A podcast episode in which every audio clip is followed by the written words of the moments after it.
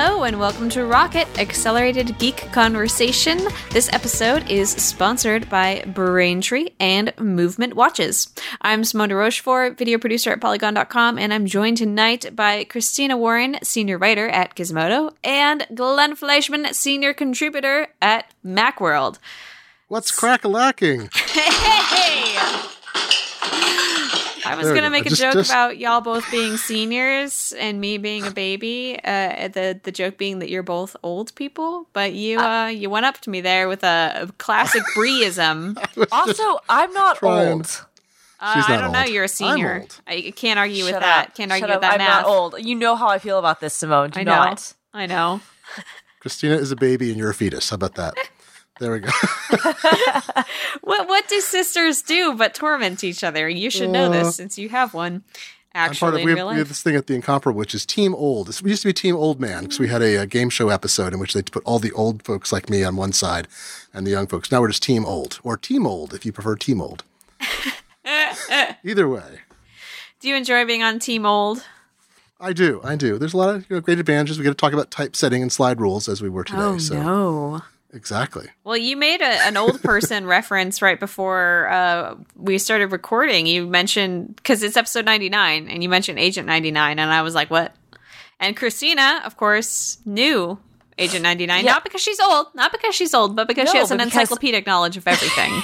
Exactly. and and because like Get Smart, this is where I do. Have, I, I remember watching it on Nick and I. I love Get Smart. It's a show that, that if they'd actually played classic television when you were growing up, Simone, you would have enjoyed. Listen, It's true. It's Some of us actually were before my time too. oh, was it? Yeah. Oh yeah. It, was, it was like the I watched '60s. reruns. Yeah. Yeah. Yeah. It, it was the '60s. It was really good. He had great cars. Gosh, golly, you guys, hot dog. Simone. all right, all right. Let, us jump right into it. So, there's a lot of action happening with Reddit this week, uh, as has been written up wonderfully by Gizmodo. Um, so, Brian, how do you pronounce his last name? Actually, Christina, uh. Brian Menegus. Yes. I'm sorry, Brian, out there. Uh, wrote He's this a great guy. really really great in-depth piece looking at the the Reddit Reddit corporate's relationship with moderators of the subreddit the Donald, which is kind of the de facto official Reddit uh, subreddit of fans of Donald Trump, uh, supporters of Donald Trump, and not in the sense of a subreddit where people share news and links and stuff, but it's kind of become um, a meme hub of horridness that has spilled out of that subreddit and you know affects other subreddits as well. So incredible piece going into the the relationship that uh, Reddit corporate kind of has with this subreddit in an attempt to keep them under control and how that is not really working. And then you just wrote not three hours ago uh, a follow up about what Reddit is going to do to kind of police the trolls of this community. Do you want to talk a little bit about that, Christina? Sure. So, I mean, first of all, uh, Brian's uh, piece, which is um, in the show notes, is an incredible read. And um, not that the traffic matters, but it's been one of our most traffic stories in a while. I mean, it's already had half a million um, page views, um, just and, and it went up on on a Tuesday. So um, it's uh, it, it's a tremendous piece. But um, yeah, I mean, as as he wrote, Reddit has had, and we've talked about Reddit on the show before, uh, you know, mostly in, in the context of its former CEO or interim CEO, Ellen Pao. Um, but, you know, they've had these weird relationships with a lot of their communities. And, you know, that there was, there was the period in time, um, when there, there were some subreddits that, that were banned. Um, uh, this was, I guess, like a year and a half ago, uh, summer of 2015. And, uh, you know, the community's relationship with kind of the, the staff at Reddit and, and has always been a little bit fraught. Uh, but what's really kind of what, what Brian pointed out when, and what you said is that, you know, with the Donald, usually the the people who actually work at Reddit are, are able to kind of have some sort of working relationship with the moderators um, of the subreddit. So even if stuff kind of goes out of control, they have some sort of relationship, even if it's um, a subreddit that is distasteful, they're usually able to kind of keep things on track. That hasn't happened here, where this is a tremendously popular subreddit where, um, you know, it really feels like out of fear of banning the community for in, in the optics of, of banning a community because you don't like their their political ideology, they've let them get away with stuff that they shouldn't be getting away with. And so it's become very very toxic. And and and what happens in um our uh, the underscore donald ends up um, infiltrating um, r slash all, which is kind of like the front page of Reddit, and you know, kind of leaks into other subreddits, and ends up kind of making everybody's experience worse. And so one of the so Steve Huffman, one of the things that happened on Thanksgiving, which kind of brought all this to a head, was there was a subreddit called Pizzagate, which was based around a conspiracy theory that has no basis in reality whatsoever about um, how a, a pizza uh, parlor in DC was actually a, a, pedophile ring, and and people like Hillary Clinton and, and other uh, leading Democrats and, and like John Podesta were involved. The whole thing again, there's absolutely no basis in reality. And that subreddit was actually shut down. And people in are the Donald got very upset about that. And so they started um, basically sending messages to Steve Huffman, who goes by the username Spez, saying "F you, Spez," and and saying other things at him. And on Thanksgiving, he got annoyed, and so he decided to troll back, and so he edited the comments that, the people were saying on that subreddit on the Donald. He edited the comments so that instead of saying "F you," you know, slash user, you know, you you slash Spez it would say a random the the Donald uh, moderator name, and he did this for about an hour, and people were saying, hey, you know, people started to notice, hey, what what's happening here? This this wasn't what I meant to happen. You know, is somebody changing something? And and he ended up admitting yeah, I just got tired of being you know, called a, a pedophile um, on end, so I decided to have some fun. So he basically admitted to altering the code and altering people's comments. It's a tremendously um, stupid thing for a CEO of a company that's taken the amount of funding that Reddit has and has the amount of users that Reddit has to do. Is a tremendously stupid thing, especially to do it on Thanksgiving when your staff members and even your moderators, your volunteers, are all trying to enjoy their time off, um, and and you wreak havoc like this. And the moderators, you know, who are volunteers, um, they have kind of a private Slack, and and some of those logs were leaked, and they were very very upset, and that kind of culminated. Brian's piece had already been in the works, but. Um, the events that happened last last Thursday really kind of set off a broader ranging discussion about about kind of you know all this fright stuff happening in the communities. Sorry, that was a long preamble. Getting back to to what's actually happening now is it was today, a necessary preamble though because that's just kind of it, it, sets the tone of this story, which is that things are just so unbelievable. Like I go to, to throw in my own two cents on the Steve Huffman yeah. thing. Like, oh my god, I can't imagine being the CEO of a company, having you know that much power and that much responsibility, and deciding to do something as dishonest as I mean, as as much yeah. as I am clearly not like a fan of the people on this subreddit, you can't edit you can't edit people's comments no, you, you no. Can't. I mean, it's a huge violation of trust, and and yeah. it, and it goes against the whole ethos of the site, and and it cause it frankly raises to question everything that's ever happened on the site because if he's basically admitting, and and he went on, you know, to say later on, you know, only people who have access to the engineering things could ever do this. You know, there are very few people, you know, probably him and maybe maybe a couple other people who knows could ever do this. You know, I will never abuse this power again. But can you believe him? You know, I mean, like you have, you have to take his word for it, but like if he did it once, you know, has he ever done anything any other times? And and and it opens up a lot of questions that, frankly, Reddit has enough problems doesn't need to be answering. So yeah. so today, um, he wrote a very long post to um uh uh Reddit and basically talked about um what he basically it was it was, it was two things. It was it was an apology, kind of a huge mea culpa for what happened last week. And it also addressed the growing toxicity that's happened on Reddit in general, because since the election, especially, you know, the, the R the Donald was already out of control. It's become even more so. And, and it's really started to, you know, um, kind of infiltrate, as I said, other parts of Reddit, even people that aren't, are involved. And so, what he basically said he would do first, he, you know, apologized um, and and the, the statement was so long. I don't. I, would love to get Glenn's thoughts on this after I finish kind of saying what happened. It, it definitely looked like a lawyer had parsed it. Uh, Definitely, in, in a lot of ways, read like a "I'm doing my, everything I can to save my job" sort of uh, sort of post. Um, but but he went in and he talked about you know, in addition to apologizing for for breaking the community's trust, he also said, "Okay, we're going to address this situation." Um, a lot of the moderators and and you know had kind of called for, especially moderators of some of the uh, so-called like default um, subreddits. So if you're not logged in, these are these are subreddits you'll see on the all page. Um, had really been asking for a long time, can you ban the Donald? They break so many rules. It's not mm-hmm. even so much their ideology; they break rules. They dox people. They harass people. They do vote brigading. They do things that wouldn't be tolerated in any other community. Can you ban them? And and he said no, and he still is not going to ban the Donald. But what he did say, um, and, and I'll, I'll, read just the excerpt. Um, he said, um, says, you know, historically we've relied on our relationship with moderators to curb bad behaviors. While some of the moderators have been helpful, this has not been wholly effective, and we are now taking a more proactive approach to policing behavior that is detrimental to Reddit. We've identified hundreds of the most toxic users and are taking action against them, ranging from warnings to timeouts to permanent bans.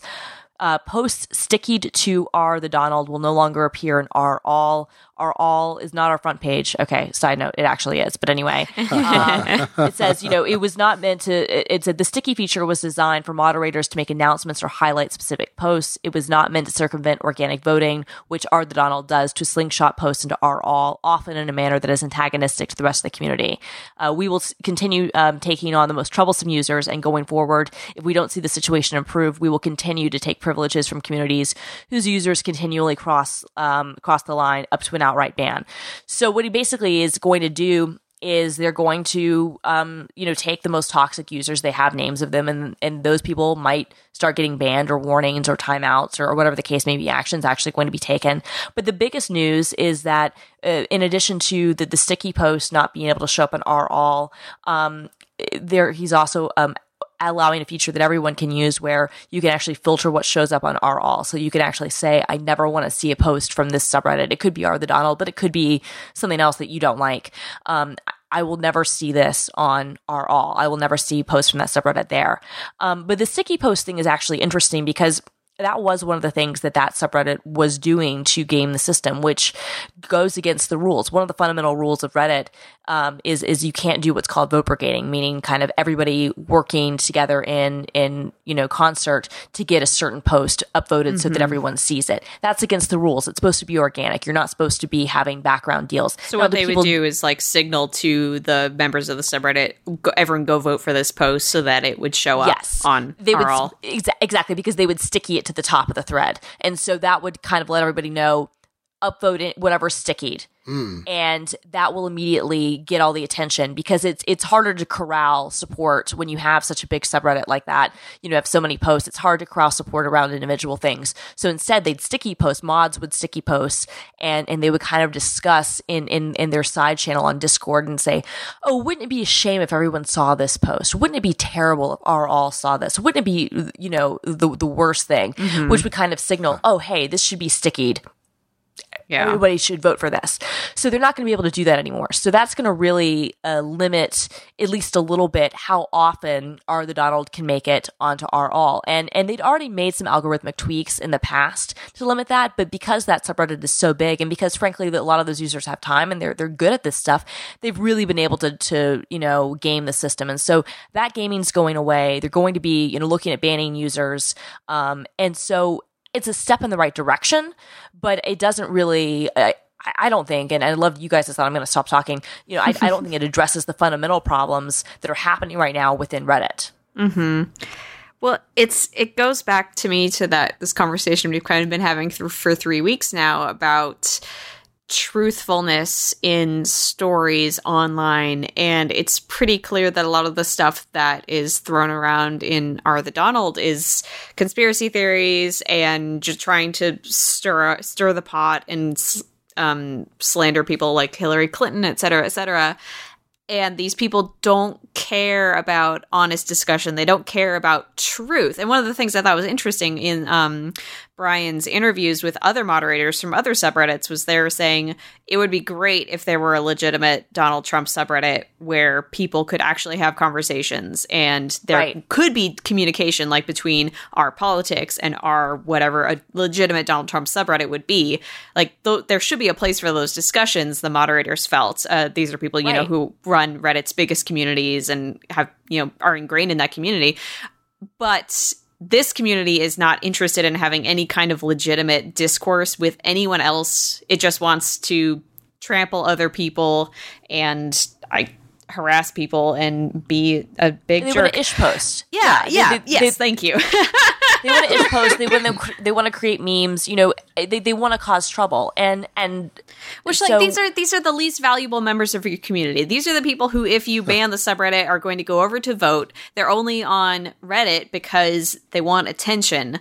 They're they're they're not the people who are interested in the platform and the message of the platform, which, like as you said, is kind of muddled at this point anyway because of this ridiculous ridiculous drama with Steve Huffman and tampering with posts and things like that that kind of throws Reddit into even more shade than it already has been after the troubles of its last few years. But like these are not people who care about actual free conversation, which is supposed to be what Reddit is about. They're on Reddit because it is the front page of the internet. And they'll Yeah, go if they can't be there anymore. I'm starting to see this as this is part of the this big trend, like post election, uh, and maybe you know, kind of gathering steam the last couple of years is the notion that this quasi libertarian view that organizations like you know commercial operations like Reddit or Twitter or Facebook or whomever uh, seem to have this internal, uh, you know. I don't. It's like I say quasi-libertarianism because I don't think it actually fits that. But this notion that free speech should apply to their sites, that there's some uh, requirement that they accept all speech for you know noble reasons, regardless of who's harmed by it, by by not categorizing speech as you know difficult or offensive versus actually abusive and harassing, um, and having some rules that were very loosely enforced. And you're seeing every site do this. I mean, post election, you know, we have Reddit now saying, you know, having the CEO or having a co-founder having engaged in this now saying they're going to ban or uh, you know timeout or warn hundreds of people. Twitter banned uh, something like hundred uh, white nationalist and related folks who had had reports against them sometimes for years, and finally something switched inside the company. They hit some threshold again after the election. Facebook's whole policy about well, all news is the same thing, changing in the matter of a week from from Zuckerberg sort of saying, well, we have no self reflection about our role in the election to, well, uh, maybe we should be evaluating. it's like all of these things about the idea that, yeah, that like uh, it used to be sunlight is the best, uh, you know, antidote, right? Or it's the best uh, curative for um, things that are going on in the dark. And uh, inst- instead, it seems like this this weird i think a notion that is not really embedded in america. Like free speech as something that the government cannot take away is a distinct thing from um, speech that has no consequences. And i think there, there's this issue of if i can't go into a public forum and speak and be able to to say what i want within some pretty broad parameters even if what i'm saying is offensive to people there as long as it doesn't veer into uh, you know hate speech and the things that are clearly not supported by the Constitution. That's an incredible public right, but it doesn't give me the right to follow people around and scream at them. That's not free speech. That's harassment. It's a criminal offense, and it's not protected. You know, uh, if I'm standing on a public sidewalk and someone walks by and they don't like what I hear, that's different than me following them and screaming at them and, and calling them out by race or ethnicity or gender or or what have you. And I feel like Twitter and Reddit and some other sites really adopted that notion of that like yelling at someone is the same as speaking in a public space, that you should be able to yell at people, harass, dogpile, and whatever, and equating that with free speech. And now it's like, oops, we elected somebody, or we may have helped elect somebody who embodies some of the things that we think are in, uh, inimical to these principles that we have thought we were espousing. So our bad. Let's do something. I mean, because it's happening all at once, right? We have Google banning um, uh, people from participating in ad programs if they're doing fake news. You've got Facebook uh, pulling back on the same thing. Uh, Twitter and Reddit with these bans and suspensions. You've got Breitbart uh, just today, like losing major advertisers because advertisers are suddenly realizing that maybe being on a property that's associated with speech that's seen as so uh, hateful, that's not really news. Maybe that's the connection. So it's fascinating that it's all like you know, it took a huge catalyst to cause change to suddenly occur. Ah.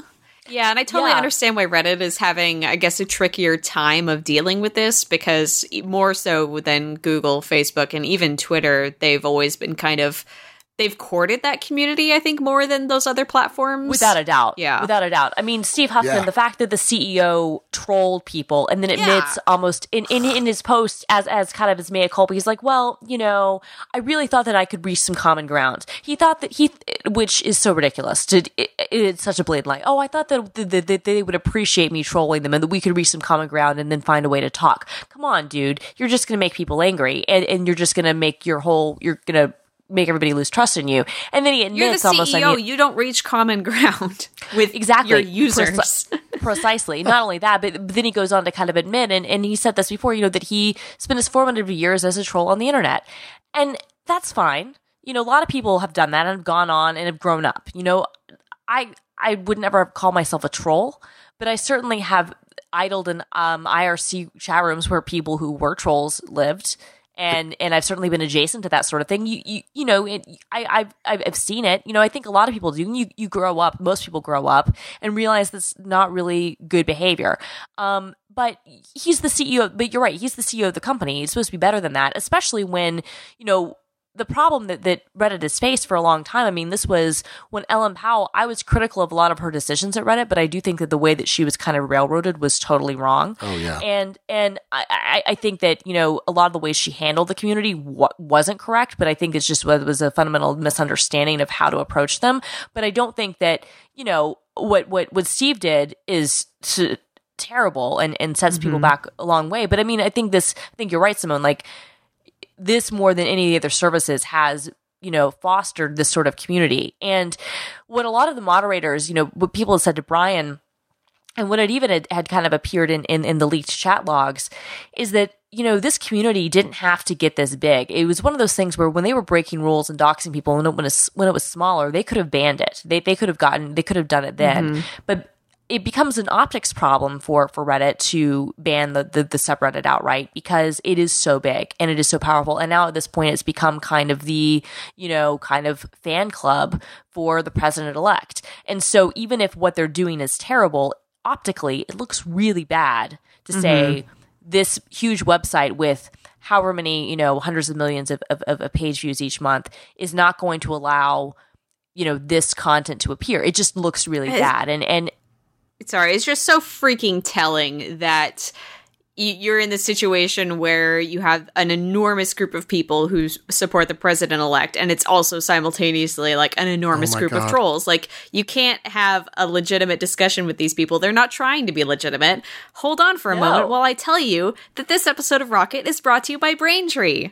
Code for easy mobile payments. By next year, maybe even next week, there could be a whole new way to pay. Maybe it'll be the next Bitcoin or the next Apple Pay, or maybe even both. Fortunately, Braintree's full stack payment platform is easily adaptable to whatever the future holds, so that you can easily adapt too. Accept everything from pounds to PayPal to that next big innovation from any device with just one integration. And when that new payment payment method comes out, all you'll have to do is update a few lines of code. Braintree's code is elegant with clear documentation. It supports Android, iOS, and JavaScript clients, and there are SDKs in many languages .NET, Node.js, Java, Perl, PHP, Python, Ruby. So, no late nights, no complicated recoding, no stress about staying ahead of the curve. Braintree Payments is here to help. Check it out at braintreepayments.com slash rocket. Once again, that's braintreepayments.com slash rocket. Thank you so much to Braintree for your support of this show and Relay FM. Can, Carry can I on. with something about uh, Gab? Because I think it's worth bringing up at this point, which I have not used Gab, G-A-B. There's a story, uh, New York Times ran a piece on uh, November 30th by the uh, redoubtable Amanda Hess, whose work I really love uh, on um, social networks and online culture and so forth. And, you know, there is a place for people who want to express speech that's totally without boundaries. And it's called Gab. And it's like a, you know, quasi Twitter competitor. But a friend of mine, I posted a link to the article today. My friend Josh said, Oh, yeah, you know, Gab is doing some interesting things just with shitty people, which seems like the perfect summary of the service. It's it's it has some interesting ideas, some from Slashdot and some from Reddit, but they've imposed essentially no and you know, this is also I think it's an interesting experiment. If you say we're going to impose, you know, instead of having policies like Twitter and Reddit and not enforcing them well, you have no policies except against, I think, like child pornography and a couple like illegal acts and descriptions and a couple other things. you know what happens in when you throw people into what could be a toxic environment and strangely enough it's refugees from twitter who've been banned or suspended and they're there talking about you know openly expressing anti-semitism and, and other stuff. So it's not a place to have it you know the, the amanda the headline of amanda hess's piece is the far right has a new digital safe space. And I was just, I've been dying about that all day. Yes. Because it's a place, it's not like it's a place to go and talk about everything. You can't. You're policed there very heavily if you express opinions that are outside of this narrow range that's accepted on Gab.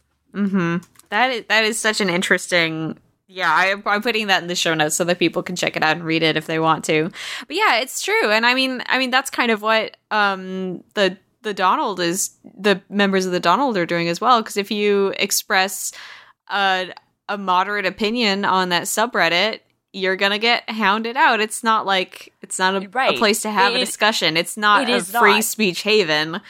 It is not. It, it is absolutely just a place to, to to spread their views. Which, you know, if that's how you want your community, because subreddits kind of their own rules.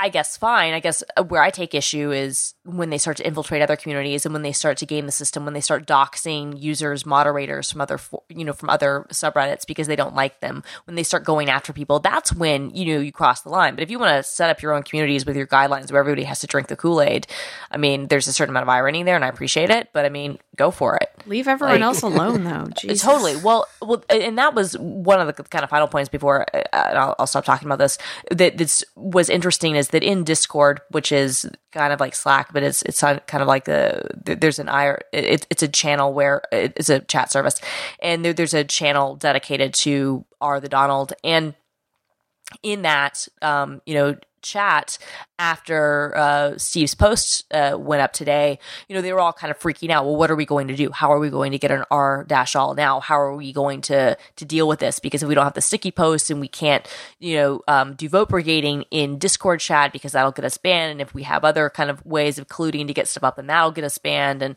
you know, what are we going to do? And, and they were talking about, well, we need to create another subreddit you know, like an, another Donald Trump subreddit and basically backdoor into it Ugh. and use that as our way to get our stuff up. And and and that's sort of, I mean, and and that's the real, I think, the challenge that Reddit is going to have, right? It's like they can do these things where they can say they're going to ban users and they can adjust algorithms and whatnot, but it's kind of like a hydra. As as long as and I think as, as long as Reddit is not willing to to do what they need to do, I think, which is ban the community, um, yeah. You know, or at least you know what I mean? Like it's it's get rid of continue. those users. Like they're not they're doing nothing for you. You're providing them a you're doing them a service. You're giving them a platform to chat and share their views and upvote their posts, but they are giving nothing back to you.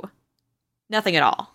It's funny, like every space like this, you know, we can call this a white man problem like, very openly. Like, like uh, atheism, you know, has a big problem in that it gets dominated by white male cisgender voices that are often sexist or even harassing. There's a lot of incidents.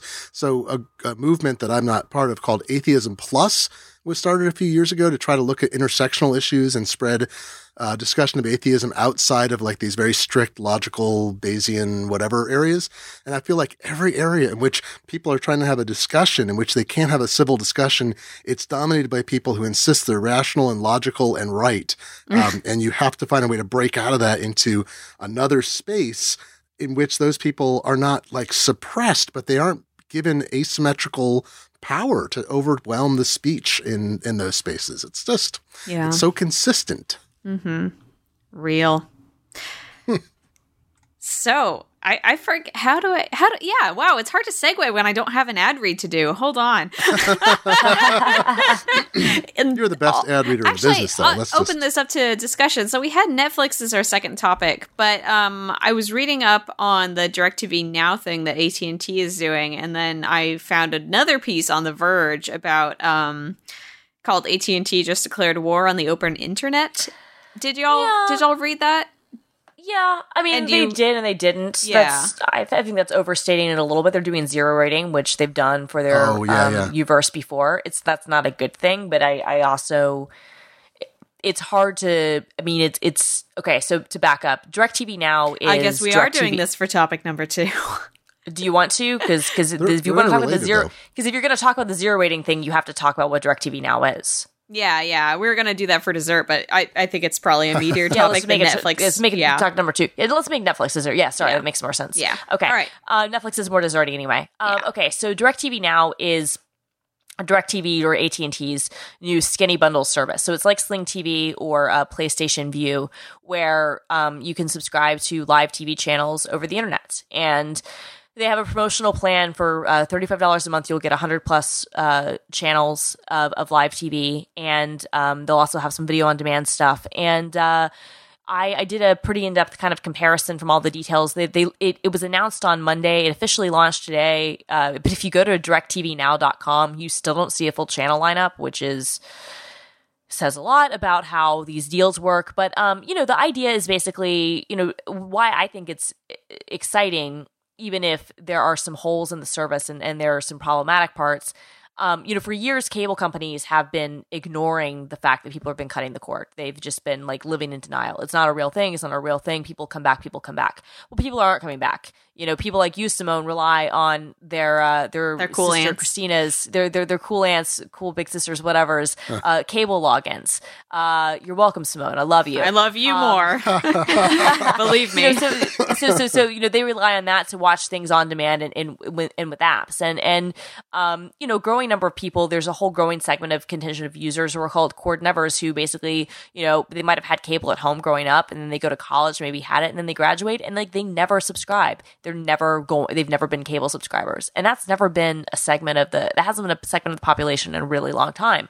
And so it's notable that DirecTV has this service because yeah even though playstation has, has a similar service and, and sling has a similar but more limited service this is the first time we've seen it from a major provider. So you can imagine that if directv is successful with this if at&t successful with this um, that you know comcast will have to start really seriously considering doing a pure over the top play or that, that the cablevision um, uh, will, will have to do it or, or, or charter or any of these other um, you know verizon any of these other big cable um, uh, and satellite providers will have to really get on board. So that's exciting. Um, but one of the kind of caveats, as as the Verge article pointed out, um, this is a good thing for consumers of both, but it's also problematic. Is that um, if you are an AT and T um, wireless subscriber, when you use the DirecTV Now apps, they will not count against your data plans. Meaning, if you wanted to watch live TV like ESPN or Fox or FX or you know like CNN or or or Fusion, uh, disclosure, uh, Fusion is owned uh, by Univision, as is the Gizmodo Media Group. That's just my personal disclosure.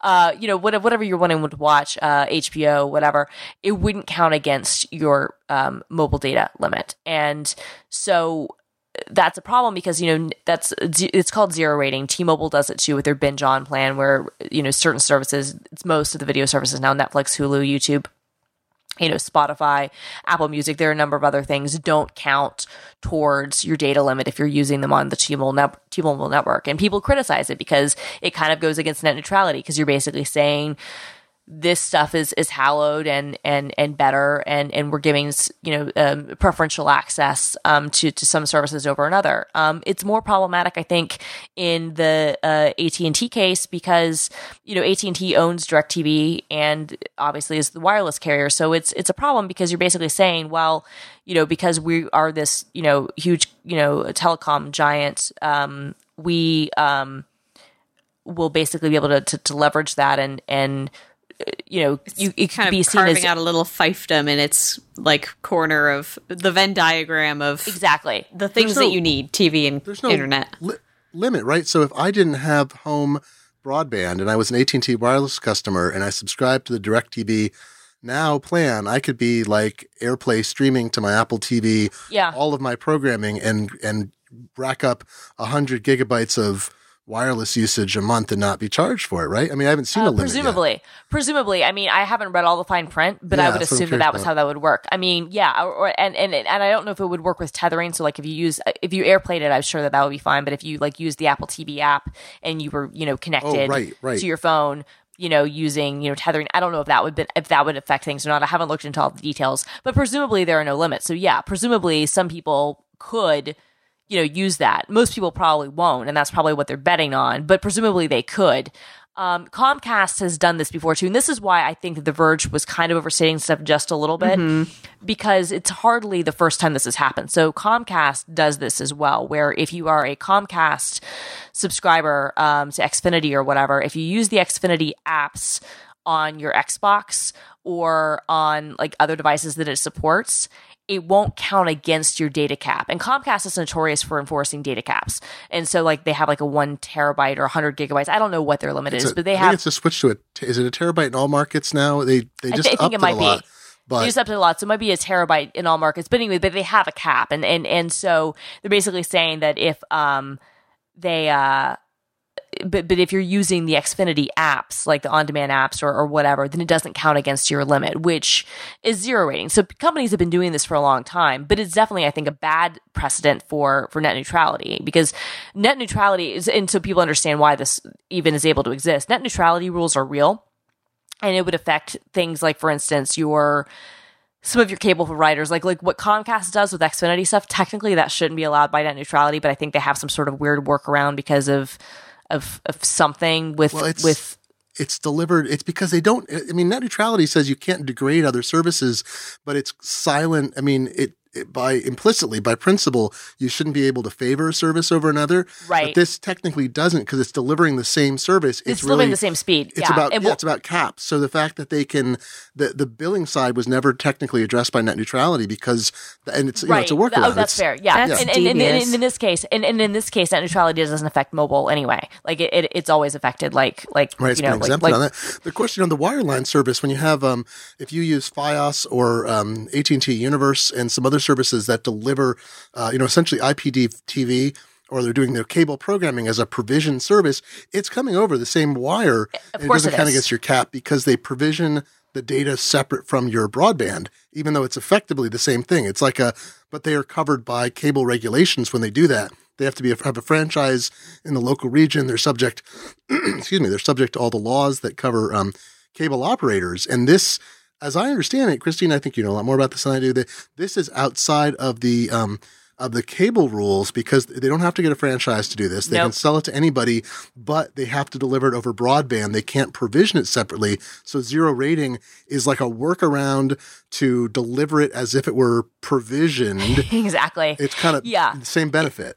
It- basically. And, and and because of that um, they've had to do this goes into one of the caveats of the service itself which is local channels. Uh, because of that reason as you said they're kind of doing this weird workaround where they're kind of you know doing it they're having to provision it in a certain way. It's not typical cable service where you would have to be giving like you would have to have the option like the, the, the local networks including cbs would have Oh, right, to right. make the they, they, they would be legally required to offer that up um, b- because of that cbs programming and, and showtime programming is not available on directv now um, all the viacom uh, channels and soon they're about to be the same company again are available but but but cbs is not available and showtime is not available Um, Interesting. and and but but more than that if you want to get local channels like ABC, CB, um, ABC, NBC, Fox, those are available in certain mark, but only in certain markets. so Right, if you're in an own, so if you're in an owned and operated market, what that means is if, if the the broadcast network, like say NBC,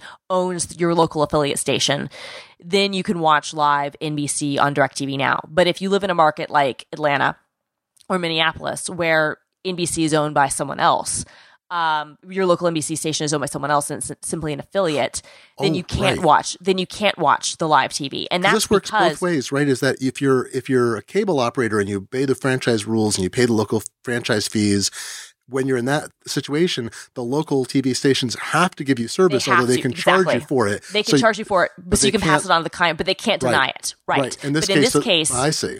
But in this case, as you pointed out, because they're kind of going around, even though it's all coming through the same pipe anyway. Man, they is don't- confusing.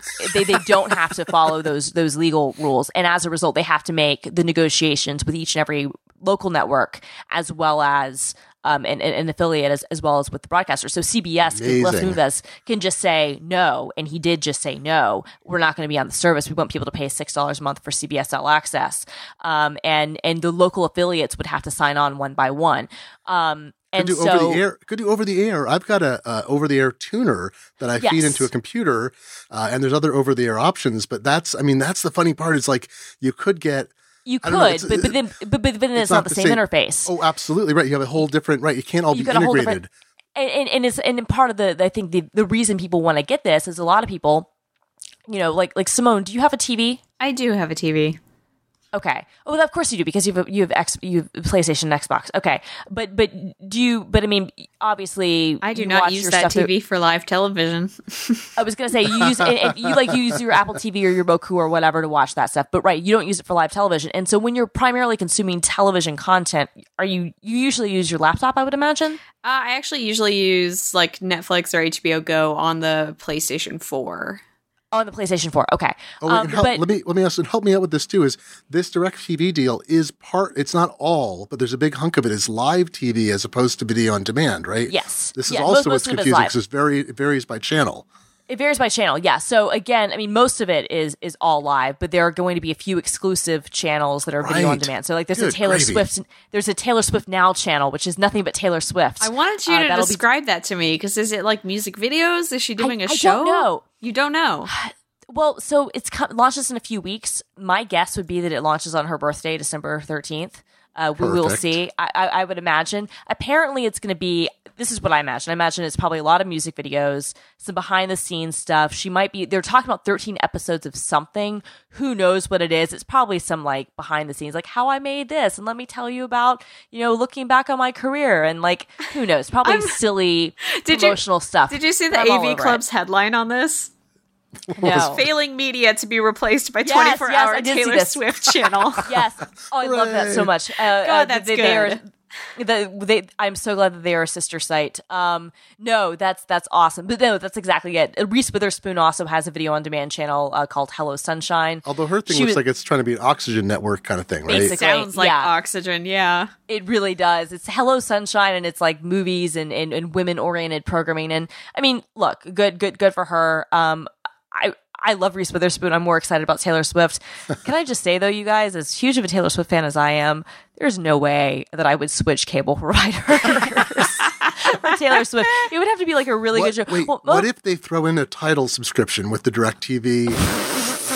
Oh my gosh. Sorry. That's Yeah. the next Oh, sorry. level of, of Oh, programming you guys, right there. I, gotta, I have to cancel my Tidal subscription. I I, Yeah, I, I signed up for like six months when Beyonce happened. I've got to cancel that.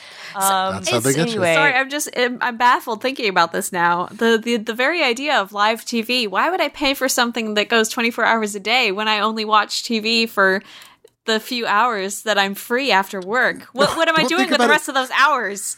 Don't think about it too much, or the entire cable market explodes. It's or implodes. Kaboom. yeah. That's the thing. So, so this direct TV deal is like it's for. I mean, I know there's tens of millions of people who watch live television, but I Yeah. don't seem to know any of them except for sports. Well, it's still you can still watch video on demand, so you can still log in and see the stuff like like how you watch TV through my account. Simone. yeah. like you could still log into like you know the the, the Fox app or, or the ABC app or whatever, But like and watch your sci-fi and stuff on demand. like that. But Yeah. like, Same. but like the networks and some other things, they won't have. You won't be able to. You have to catch it live. I read in one place, uh, it said some of the channels you'll be able to pause for maybe ten to fifteen seconds Yeah. maximum. This- So a number of years No ago, I was involved in a lawsuit. I was part of an EFF test case against Replay TV. It was or not Oh, re- yeah. was in favor of it. It was Craig Newmark Yes. and a few other people. Newmark v. Uh, this whole list of cable companies, TNN, and all these other people. And part of the suit was one of the cable executives, while this is going on, says to Variety or somebody, some, they say, "Well, it's acceptable to take bathroom breaks while watching television?" And the guy said something like, "Well, limited bathroom breaks are acceptable." it was like I feel we're going back to that. Like, well, you can you can pause your TV. Yeah, it was like you for could pause it for 10 15 seconds. Yeah. Oh my god. Okay, so I found a I found a Guardian article that's describing the the launch day lineup for the Taylor Swift channel, and I I think it I think it is a parody. I'm sure that it is. It is a very much a read parody, but it was very hard to figure that out. And in fact, it seems to be not. I'm looking for a parody, a satire marker, and it's not. Um, 6 a.m. Squad goals. Uh, Gigi and Bella Hadid host this morning show dedicated to inspiring young women to pout more in their Instagram photos. The program will last for three hours. Bella's not part of the squad, but but but, Yeah. but, but, but not, notwithstanding, yes, You've very added good. yourself That's great. as, Go on. as fakers. Guardian.com. Boo. no, I'll put but, this Gi- in the but, show but notes. Gigi is is full squad. I mean, Gigi's like all about the squad. So go on. All right. Go, so a- a- after after after that, what's next? Uh, let's. Uh, God. 9 a.m. Sweater weather, sponsored by Target. This program dispenses with actual weather forecasts and emphasizes the important daily choice of which chunky sweater is most appropriate for the day ahead. This will be presented by someone who looks a lot like Taylor Swift, but is not Taylor Swift. Samantha Hunt. Okay. Yeah, no, the, Oh. it, it goes on. It goes on. Uh, Swift My Ride is one of the, uh, and of course, Midnight Nice. Illuminati Power Hour, 33 Ball Druids sign Gregorian chants. I'm, I'm really starting to feel like this is a satire post. Yeah, I mean, I think it is, but also, but but I mean, but the the the Illuminati one, I'm sure that there'd be like no no belly buttons allowed. Yeah, that'd be really wrong. Beyonce interviews a French mermaid, and the real Tupac Ooh. is there. Good. it looks like a great launch day lineup. Y'all should definitely check that out. Subscribe now. To subscribe to DirecTV now. Yeah, it. yeah. Um, and, and I wrote up a whole kind of comparison on, on Gizmodo about whether or not it's yeah, a if good you deal. want actual news If you and want actual comparisons, information, no, you can I- I read think the Guardian Christina's write up. I'm actually very jealous that the Guardian uh, uh, wrote that and not me because that's brilliant. It is a but, brilliant On brand idea. for you. It's true. No, because you're going to It be the one is. who's actually going to be there on day one, and you're going to write your like, "This is my experience, my my 24 hours with Taylor." I'm sorry, I'm pitching this to you. You got to write it. Oh my god, that's incredibly good. Christina's Day of Wish Fulfillment. This episode of Rocket is brought to you by Movement Watches.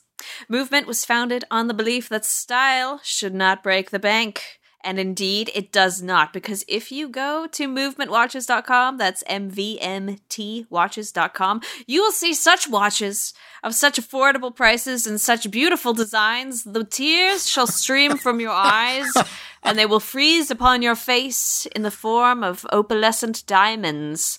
And they'll look very much like the faces of the movement watch that I have, which I love. I wore it today and I looked really, really darn good. Just putting that out there. The goal of movement watches is to change the way that consumers think about fashion by offering beautiful minimalist watches at affordable prices. And they really are affordable. Like, this isn't, uh, I got mine. They kindly, kindly sent me a watch so I could test it out and talk about it on the show. But it's also not a price that I would flinch at uh, where I watch shopping. I'm a big fan of beautiful watches. I definitely treat them more like style pieces than like actual functional watches. But my movement watch does function. It indeed tells the time. Um, I chose there the I had a choice of like two faces. There was a one with smaller um lines, you know, the, the timelines, the lines where the time that show the time, and then one with bigger lines. I chose the one with bigger lines because I'm terrible at reading analog watches, but I love the look of watch faces and I love the way that my watch face looks. So it has like the gold gold markers for the time and then it's kind of an opalescent white background. Uh, it's really pretty and I love it and it goes with pretty much everything and makes me feel really classy. Uh, they've they ha- yeah, they've sold over 500,000 wa- watches to customers in over 160 countries in the world. You could be one of those people. You could be the f- 500 and th- 500,000th and something customer of Movement Watches. Get your own fashionable, wonderful watch and get it for Christmas because like it's time it's time to be thinking about that. I'm thinking about that. Oh my god, I should buy one for my mom. oh my god, mom, don't listen to my show. Stop, stop listening right now, mom. oh. Movement Watches was started by two broke college college kids that wanted stylish watches without breaking the bank. That was me uh, three years ago, except I didn't start a company. I just cried about not having watches. Uh, the watches start at just $95, uh, which is way, way cheaper than the hundreds and hundreds of dollars that you'd be looking at for some other watches we could name, but we won't, because that's not what this show is about. We're about talking up, not talking down. And Movement sells direct online, so you cut out the middleman of the, the the retailer, the retailer middleman that haunts my nightmares.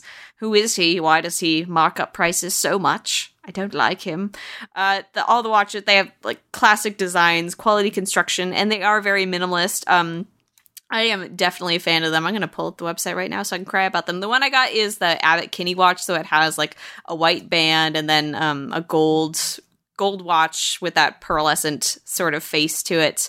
And there are a lot of great color combinations. I'm definitely a fan of like they have some rose gold watches which I really love and the ones that are mm. black with rose gold and those are really pretty. Like I would not have thought that I liked that color combination, but apparently I do. I guess I'm just a big old watch lover I was going to say something else that was less appropriate, but I didn't say it um, because this is a very this is a dignified show about serious things. So yeah, I chose the Abbott Kinney watch. Um, it is beautiful. I love it with everything because it's the because it's white and gold. It kind of goes with pretty much everything that I have. I love wearing it with black stuff because then it I feel like it stands out more, and I feel like a fancy lady, a fancy business lady. I actually just posted a picture on my Instagram of the watch today, which I took like two months ago when I got the watch.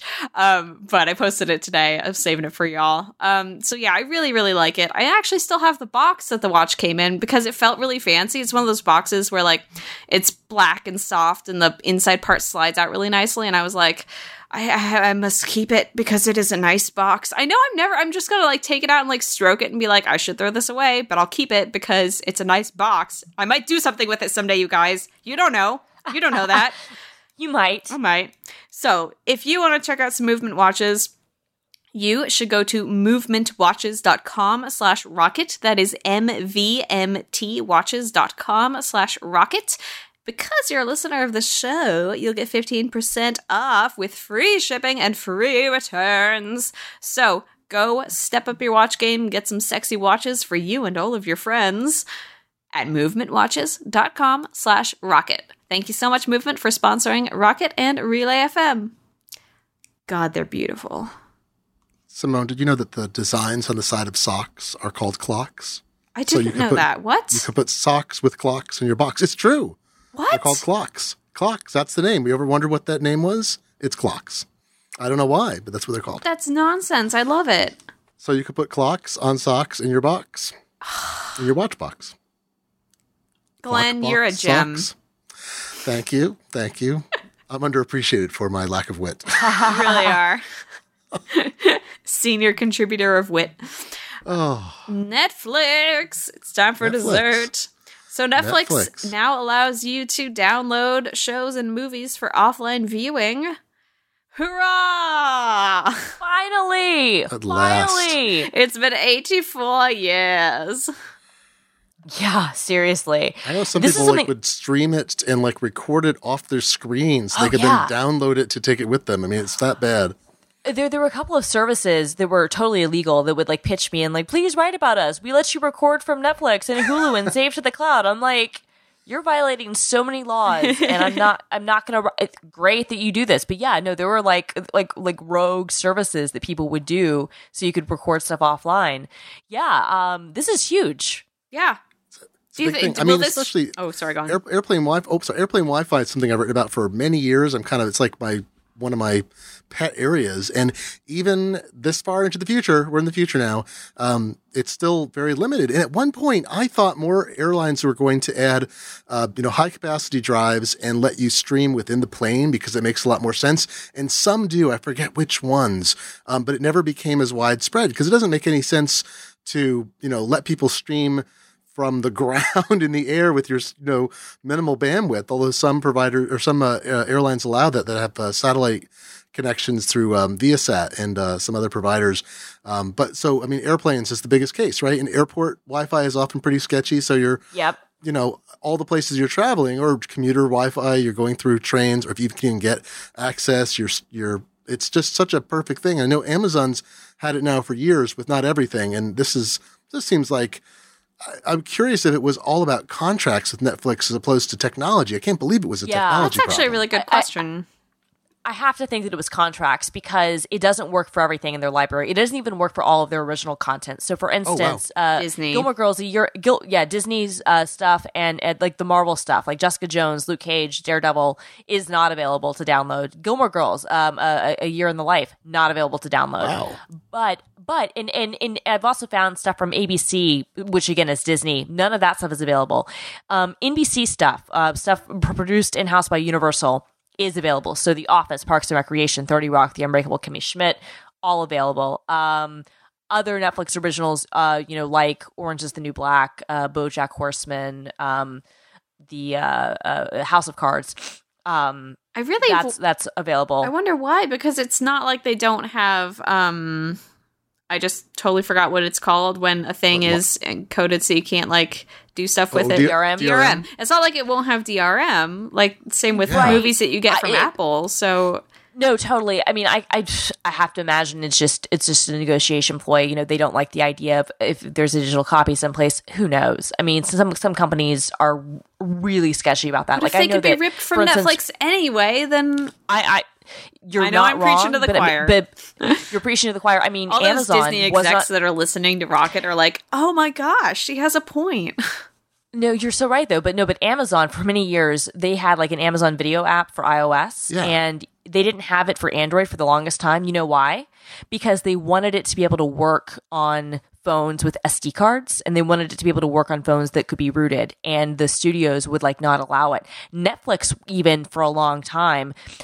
It, there was like a period of time when it came out on Android where if you had an SD card like in your phone, like there was weird things where it wouldn't work correctly. so you you Oh, my goodness do goodness. not do not underestimate how ridiculous uh, media companies, media movie studios get about DRM. So and so people keep asking too. They're like, "Oh, does this work on the desktop?" It does not. It is only iOS and Android. Um, and so people are like, "Well, they have a Windows 10 app. Why can't they make it work that way?" A, because they don't care about Windows 10. Um, B, because I think that that really is just a wrapper for a web browser. And if you think about it, like they'd have to create an entire system of like a, a native playback like player for the desktop where you could download these files and play them back. Mean, you could probably technically do do it with HTML5, but again, I just don't think that they want to have anybody even be able to access those files, you know, um, and, and, and decrypt them. I don't know. It's great though. Um, even, even with the caveats, it's great. Um, I'm, I'm going to Philadelphia tomorrow and I'm going to be downloading episodes of Gossip Girl for, uh, the, the Amtrak. I'm very excited.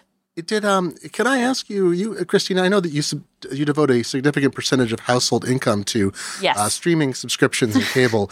Um, Yes. you- have you heard of? Um, I just spotted this today, and it seems relevant. Reelgood, R E E L G O O D.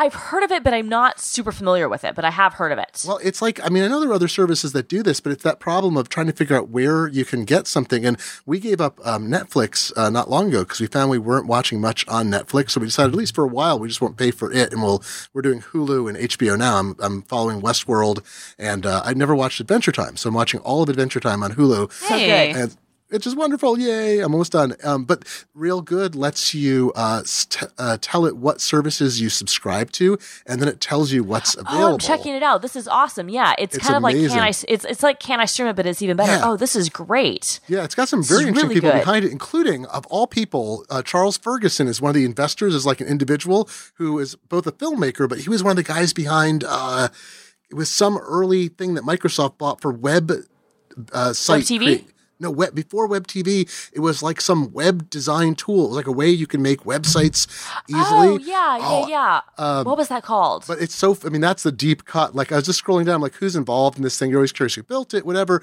And I'm like, oh my God, Charles Ferguson, who's, ma- who's an Oscar winning filmmaker and a guy who sold his company to Microsoft in the early days of the of web design. Was it was it was, was it Expression Web or, or no that that was no front page was it front page? Thank you. Yes. He was the guy I'm that one of the sitting guys here being like page. Angel Fire.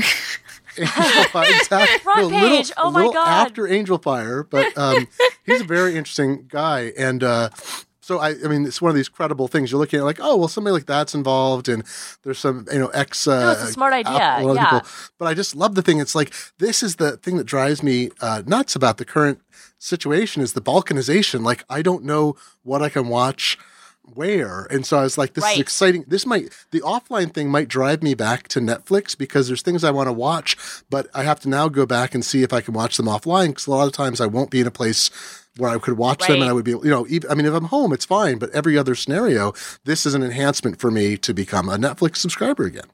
Yeah, there are some limits with the offline thing. For certain titles, you can only have it on for I think 48 hours, and for other ones, they're saying like oh, seven days. Oh, wild. So Okay. if you want to, so it's not It's the quite Wild as good as like I. West.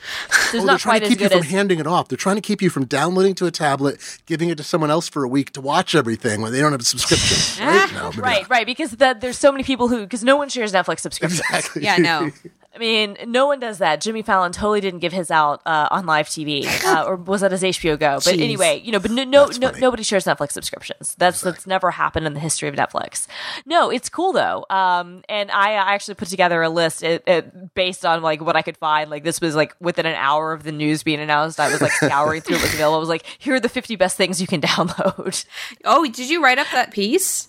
Oh yeah. Okay, I'm gonna. I need that because I mean, I'll. I mean, my life will be different in January. I think Netflix lineups, net, the Netflix lineup will be different in January, but my commute will be so much longer. Um, So Why? yeah, What's happening? Oh, 'cause our, our office is moving in January. So Oh, yeah, right. yeah. Where where are you guys New- moving to? New Jersey's nice. Don't worry. Oh yeah, we're going to New Bye-bye. Jersey. Yes. You can finally watch Netflix offline. Thank you, Christina, for doing the good journalism. Yes, and uh, here, no, let me give you the. It's a Oh, the, oh, the, the ah, best the best fifty movies and TV shows you can watch Ooh, on Netflix now.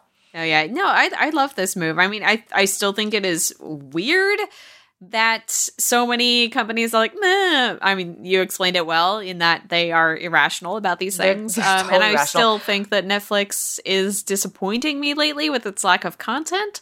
But also, Oh, yeah. I have it, It's by huge. which I mean I have it. So yeah, you whose know, I'm not going to say use? no. Whose Netflix do you use? I'm not going to tell you. It's not I've yours. never Curious. seen- I've never seen the Babadook. I keep all of a sudden around Halloween this year there were so many Babadook references, and I love the uh, main actress from the Miss Fisher mystery. So I obviously have to watch this very creepy film. I can never watch Yeah. that film. I really want to watch The Exorcist. I wish it were on Netflix. Yeah, The Exorcist is great. I need Um, it. For what's my- really freaky about that movie though was all the messed up stuff that happened behind the I scenes, know. and everybody who oh made God, it, everybody friend who made it telling was me like, about the actual serial killer that's in it. Have you heard about well, that? and and and, Oh, and then the, and then the pr- and then the priest like died like right after it was made, and like people almost died in. it. Like Linda Blair got severely hurt. Like the whole thing, like people were like saying we were messing with stuff we shouldn't have been messing with. Like it's freaky. Um, yeah, the mythos of that But- movie. Terrible thing. Um, yeah, uh, but uh, no, this is this is cool. Like Amazon has had this for a while, but I mean, but Netflix, even with its lack of content, still has better stuff. Um, what's funny is that for months, like as recently as last year, somebody from Netflix was like, "That'll never happen," and then and then and then like a couple months ago, they were like. Well, we might bring it out, but it would just be in like markets where there's bad internet, you know, like where like emerging markets where they don't have consistent internet connections, you know, like India, which would make sense, right? But now they're like, actually, everybody can. Everyone needs this. go. How how peeved do you think they are that their big draw, the freaking Marvel shows, can't be downloaded? Oh, huge. I mean, I wouldn't be surprised if for every new original like deal they have, like they should have it like in every renewal that they should have it in. Yeah, you're gonna have to let people download yeah. because that's how you get people to agree with it. But but Disney has given them so much money. They've got this really big deal with Disney. Yeah. That uh, if, if Disney's like "Mm, no, I mean. Disney does what Disney wants. All right. so, Christina, what are you up to this week? So I'm going to uh, Philadelphia tomorrow just for a day trip, and um, I'm working on a couple of uh, things. I'm working on building a little mini Super Nintendo, and uh, I don't think that'll go up this week. It'll be up next week, and a big uh, uh, 13 inch uh, laptop showdown, which will also probably go up next week. But I'm finishing that stuff up. So a couple couple big projects in the works that are going to be very cool. Glenn, what about you? Uh, I'm working on a story about um, uh, whether curly quotes will survive the, uh, Oh. this current era of digital. Why do they Whatever. exist in the first place? Well, I have I have various feelings about it. I discovered I talked to a typographic historian who has researched the history of punctuation marks, which these people exist, and uh, quote the closing, the opening quotation mark dates way back, but the closing quotation mark first appeared in English in 1748 in a version of Pamela by Samuel Richardson. So it only has a 250 plus year history, and uh, maybe we'll get rid of the uh, idea of opening and closing quotes. But I'm You I'm know, looking into that. I can't wait to read that. You know, the very first commit that Matt Mullenweg ever made for the project that became WordPress Yeah? was to add curly quotes. Oh my God! Oh, that's funny. That- that's that, that, that's that, going that, in the was story. that, yeah, th- that was for B2 Cafelog, which which ended up f- being forked and, and becoming WordPress. That was his very first. That is commit. amazing. I'm gonna have to put that in. It's yeah, it's a funny it's a funny thing. The thing is, it used to be that sites tried to emulate print, so people were trying to do proper quotation marks, typographers marks, and now over time, I'm seeing some sites having just gone, we're going all to typewriter, and their CMSs convert the curly quotes that might appear in a print article from the same publication are straight online. So deep investigative matter on an utmost importance at this point in time. Clearly, That is that is very interesting to me. I'm always interested in typography. Uh, this week, I am putting together the video for our Oculus Touch review, uh, which I can't talk about right now because it's Ooh. you know it's, it's under embargo. But um, yeah, so those reviews will be coming out eventually, and yeah, it was really interesting to work on. And my book came out today. Yes. Yeah, so I've been. I oh literally, Oh yeah, I spent like the whole evening being like, I guess it's time to like redo all my social media banners. It's like a black hole that I can't get out of. I'm like, because because Oh, yeah. Twitter changing your Twitter header is the worst experience in the world because they don't give you Yeah, it they give really you is. dimensions, but the dimensions are a lie because Yeah, parts of it are covered up. everywhere, right? Yeah. Yeah. It's- It needs to be 1426 by 317.2 pixels. But then, no, sorry. Get that tattooed on your like Oh the back God. of your hand so you can always check it. No, and But then it like displays it differently. Yeah. yeah, it displays it differently. And then when you're they're showing you the like how it'll look, like you're putting it in, they cover up your profile picture, which cover will cover up part of the the header in the final product. Why did they do this? Why did they do it? Anyway, um, Twitter sucks. But I have been updating headers. And, oh, my book is out! Yay! Uh, yes, uh, it's called The Trouble. You, you can find it on Amazon now. My pen name is Daria Defore, uh, D E F O R E, not R T, unlike my real name. It's pronounced like it's spelled and spelled like it's pronounced, unlike everything else. I accidentally told my entire dad's side of the family about it over Thanksgiving. Yay. Because I was like, blah, writing, blah, writing so much. And I kept like, whoa, are you submitting? Are you submitting? And I can't lie because I, I mean, I don't like lying and also I'm bad at it. Uh, so I was like, yeah, I submitted my gay book for publication. it's coming out next week. Like, literally, like, oh, are you submitting? I hear you're writing a lot. Are you submitting it? Yeah, I have a book coming out next week. Sorry, I never Oh, told what's you. it about? oh, what's it about? um, well, see. It's very like Shakespeare. Just say that. Yes, it's a lot like Shakespeare. Exit pursued by bear. That was me at Thanksgiving, just running out of there. And it was great. Then my grandma was telling me about my great aunt, who was also a writer, and apparently she wrote one good book and then wrote some not so great books. And she was telling me, you know, like what she wrote after that one book, she let it all go to her head, and then she just wrote trash. And I wanted to be like, Grandma, you know I write trash. I'm not out here writing like the next great American novel. I'm literally writing erotica. the worst that I could possibly fathom. It's this book is actually not erotica. It's very cute. Um, but like I'm not writing, you know, liter- literature here. I'm not writing literary fiction. I'm writing romance. It's genre. Um, and I love it. That's why I love it. Um, anyway, so it's called The Trouble. I'll shut up now. Read a book Put by a link me. in the show notes. exactly like I talk. Put, put put a link in the show notes because I need to buy this. There will be a Actually, link in the show a notes. now. It's like five bucks, so it's a good ass deal for an ebook. Uh, there is a print version coming out um soon, but the print version is not out yet. Anyway, where can we find you online, Christina? You can find me at film underscore girl on the Twitters, the Instagrams, the Snapchats, Those are etc. And you can find my writing at uh, gizmodo.com. what good places to go. Uh, Glenn, where can we find you? I am on the Twitter machine at Glenn F. That's G L E with two N's, F like Frank. Noise. And I'm on the Twitter machine at DoomQuasar. And you can find my videos at youtube.com slash polygon. Thanks everyone for listening to the show. If you liked it, please consider leaving us a lovely, dovely review, because that's what good people do. Good people who do good things in their lives. Um, and yes, do that thing. This episode of Rocket is terminated. Terminated. Breakfast, lunch, and dinner. Ha